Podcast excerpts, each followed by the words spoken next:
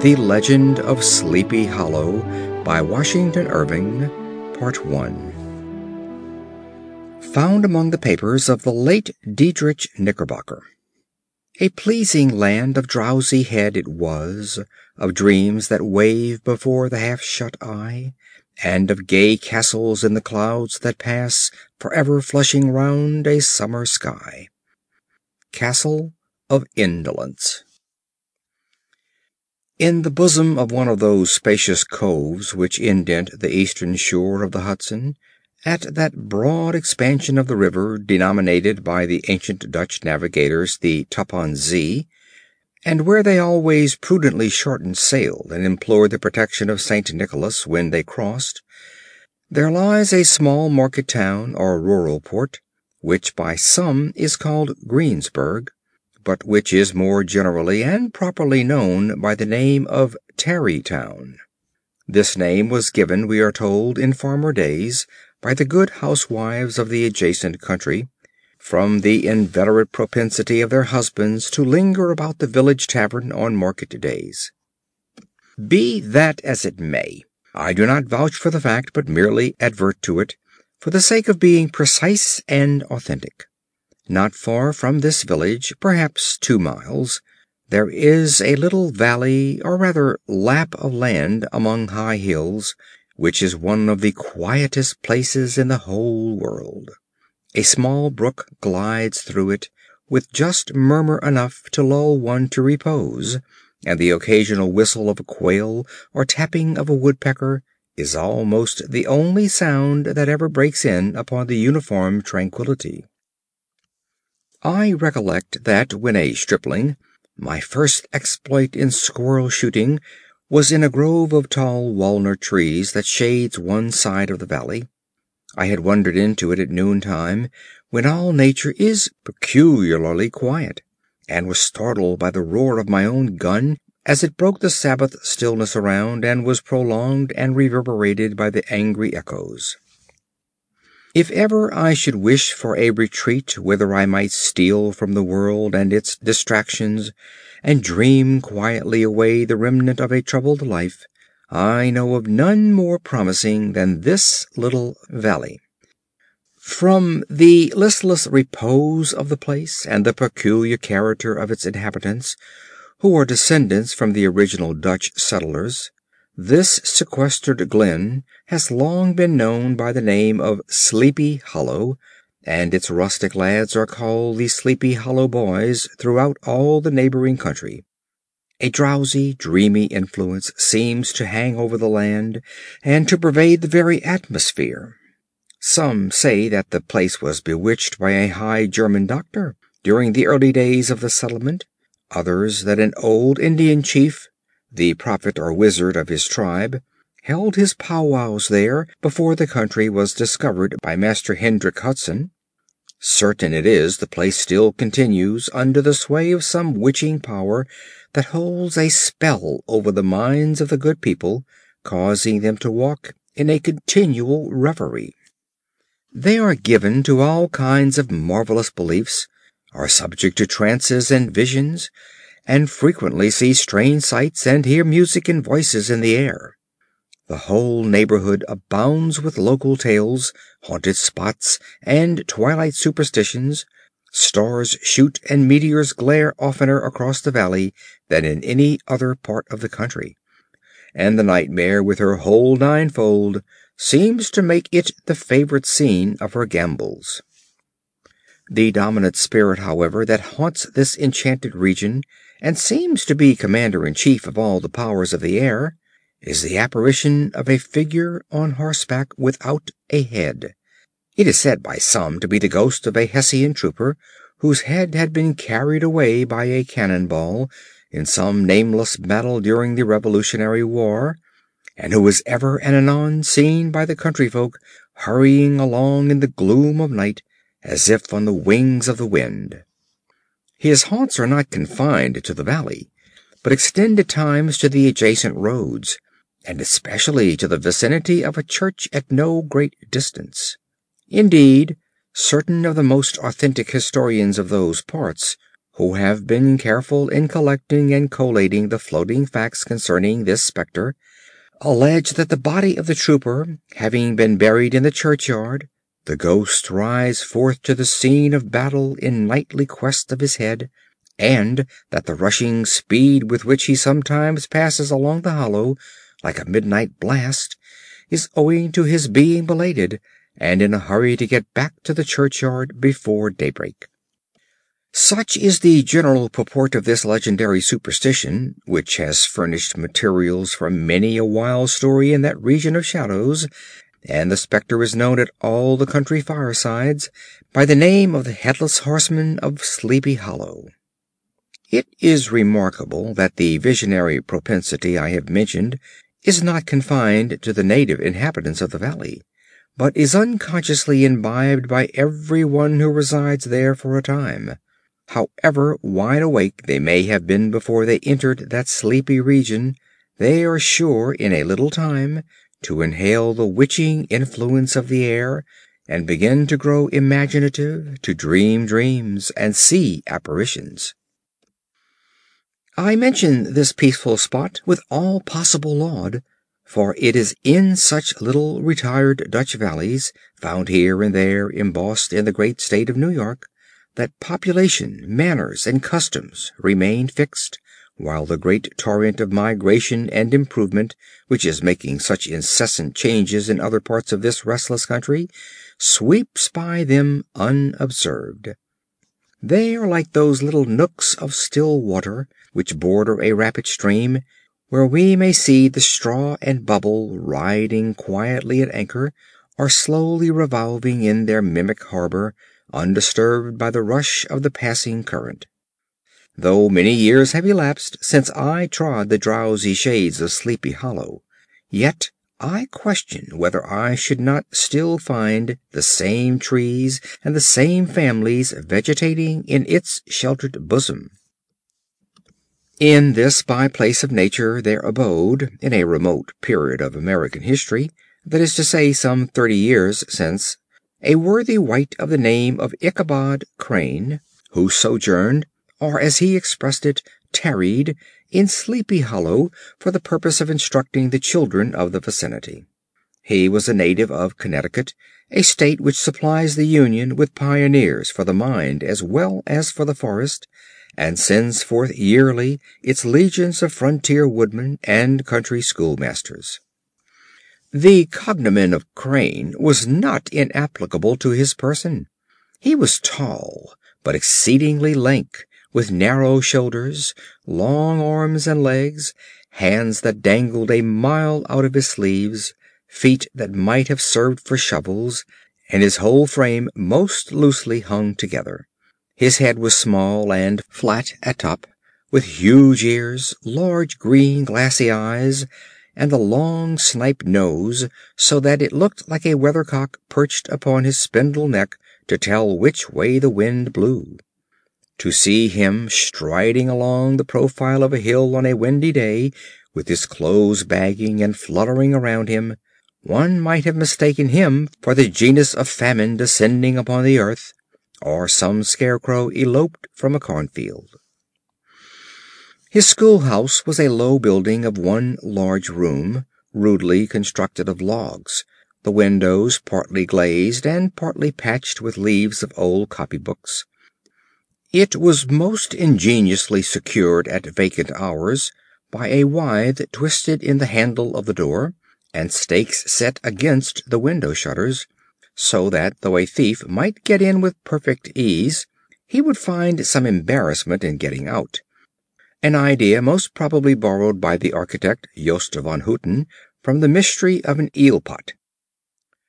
The schoolhouse stood in a rather lonely but pleasant situation, just at the foot of a woody hill, with a brook running close by and a formidable birch tree growing at one end of it. From hence the low murmur of his pupils' voices, conning over their lessons, might be heard in a drowsy summer's day, like the hum of a beehive, interrupted now and then by the authoritative voice of the master, in the tone of menace or command, or, peradventure, by the appalling sound of the birch, as he urged some tardy loiterer along the flowery path of knowledge. Truth to say, he was a conscientious man, and ever bore in mind the golden maxim, Spare the rod and spoil the child. Ichabod Crane's scholars certainly were not spoiled. I would not have it imagined, however, that he was one of those cruel potentates of the school who joy in the smart of their subjects. On the contrary, he administered justice with discrimination rather than severity, taking the burden off the backs of the weak and laying it on those of the strong. Your mere puny stripling that winded at the least flourish of the rod was passed by with indulgence, but the claims of justice were satisfied by inflicting a double portion on some little tough, wrong headed, broad skirted Dutch urchin who sulked and swelled and grew dogged and sullen beneath the birch. All this he called "doing his duty by their parents," and he never inflicted a chastisement without following it by the assurance, so consolatory to the smarting urchin, that he would remember it and thank him for it the longest day he had to live.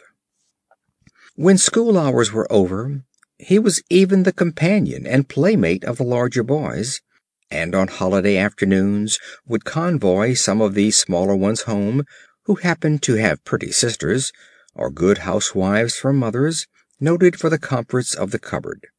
Indeed, it behooved him to keep on good terms with his pupils. The revenue arising from his school was small, and would have been scarcely sufficient to furnish him with daily bread, for he was a huge feeder, and though lank, had the dilating powers of an anaconda. But to help out his maintenance he was, according to the country custom in those parts, boarded and lodged at the houses of the farmers whose children he instructed. With these he lived successively a week at a time, thus going the rounds of the neighborhood with all his worldly effects tied up in a cotton handkerchief. That all this might not be too onerous on the purses of his rustic patrons, who are apt to consider the costs of schooling a grievous burden, and schoolmasters as mere drones, he had various ways of rendering himself both useful and agreeable. He assisted the farmers occasionally in the lighter labors of their farms, helped to make hay, mended the fences, took the horses to water, drove the cows from pasture, and cut wood for the winter fire. He laid aside, too, all the dormant dignity and absolute sway with which he lorded it in his little empire, the school, and became wonderfully gentle and ingratiating. He found favor in the eyes of the mothers by petting the children particularly the youngest, and like the lion bold, which so magnanimously the lamb did hold, he would sit with the child on one knee and rock a cradle with his foot for whole hours together. In addition to his other vocations, he was the singing master of the neighborhood, and picked up many bright shillings by instructing the young folks in psalmody. It was a matter of no little vanity to him on Sundays to take his station in front of the church gallery with a band of chosen singers, where, in his own mind, he completely carried away the palm from the parson. Certain it is his voice resounded far above all the rest of the congregation, and there are peculiar quavers still to be heard in that church, and which may even be heard half a mile off, quite to the opposite side of the mill pond on a still Sunday morning, which are said to be legitimately descended from the nose of Ichabod Crane. Thus by divers little makeshifts, in that ingenious way which is commonly denominated by hook and by crook, the worthy pedagogue got on tolerably enough, and was thought by all who understood nothing of the labor of headwork to have a wonderfully easy life of it. The schoolmaster is generally a man of some importance in the female circle of a rural neighborhood, being considered a kind of idle, gentlemanlike personage, of vastly superior taste and accomplishments to the rough country swains, and indeed inferior in learning only to the parson. His appearance, therefore, is apt to occasion some little stir at the tea table of a farmhouse, with the addition of a supernumerary dish of cakes or sweetmeats, or peradventure the parade of a silver teapot. Our man of letters, therefore, was peculiarly happy in the smiles of all the country damsels. How he would figure among them in the churchyard, between services on Sundays,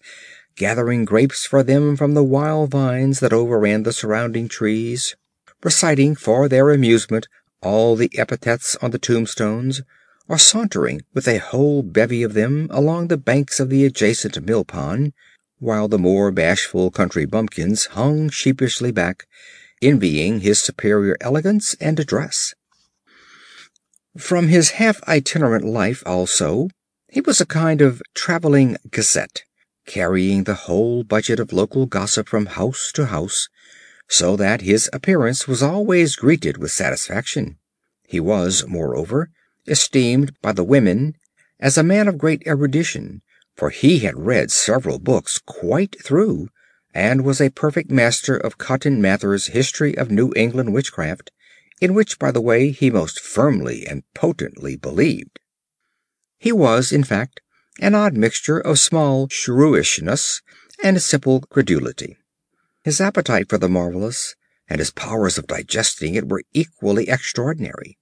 and both had been increased by his residence in this spellbound region. No tale was too gross or monstrous for his capacious swallow. It was often his delight after his school was dismissed in the afternoon to stretch himself on the rich bed of clover bordering the little brook that whimpered by his schoolhouse, and there con over old Mather's direful tales until the gathering dusk of evening made the printed page a mere mist before his eyes. Then, as he wended his way by swamp and stream and awful woodland to the farmhouse where he happened to be quartered, Every sound of nature at that witching hour fluttered his excited imagination. The moan of the whippoorwill from the hillside, the boding cry of the tree toad, that harbinger of storm, the dreary hooting of the screech owl, or the sudden rustling in the thicket of birds frightened from their roost. The fireflies, too, which sparkled most vividly in the darkest places, now and then startled him as one of uncommon brightness would stream across his path, and if by chance a huge blockhead of a beetle came winging his blundering flight against him,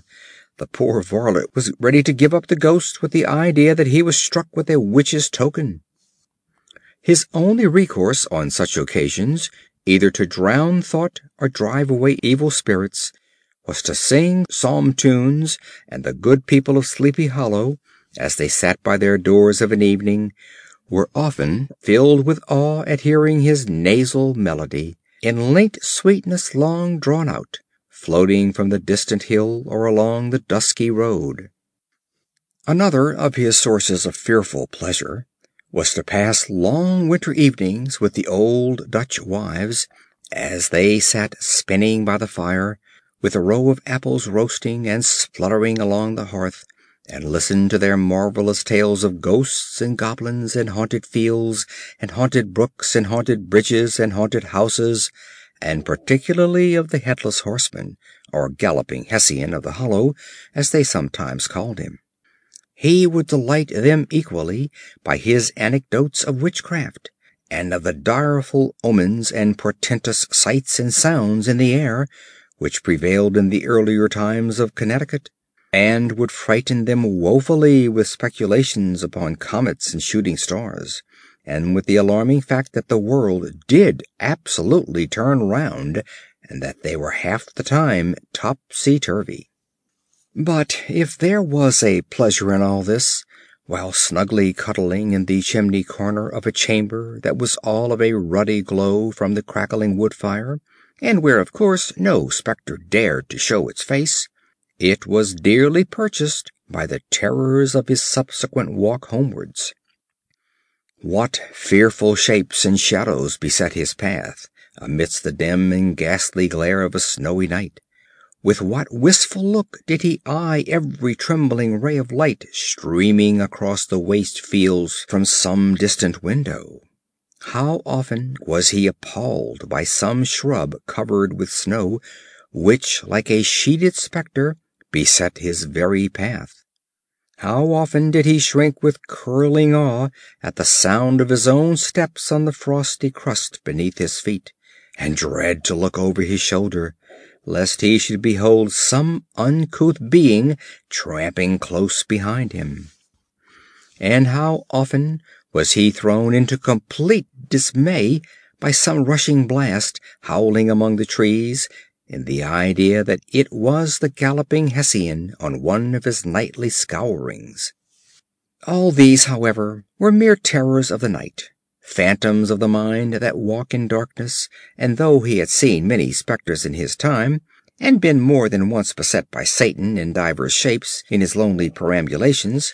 yet daylight put an end to all these evils, and he would have passed a pleasant life of it, in despite of the devil and all his works,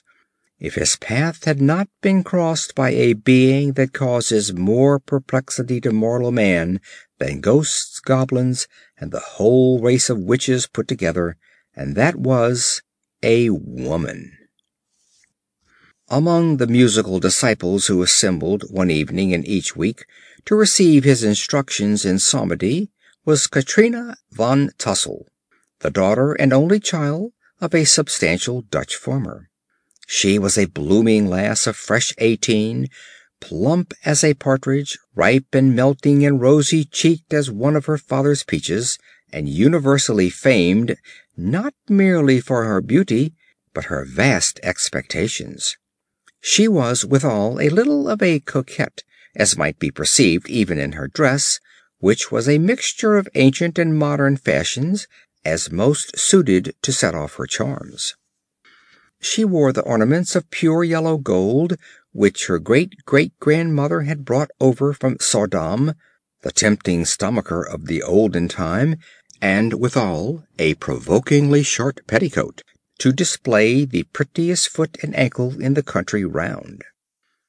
Ichabod Crane had a soft and foolish heart towards the sex,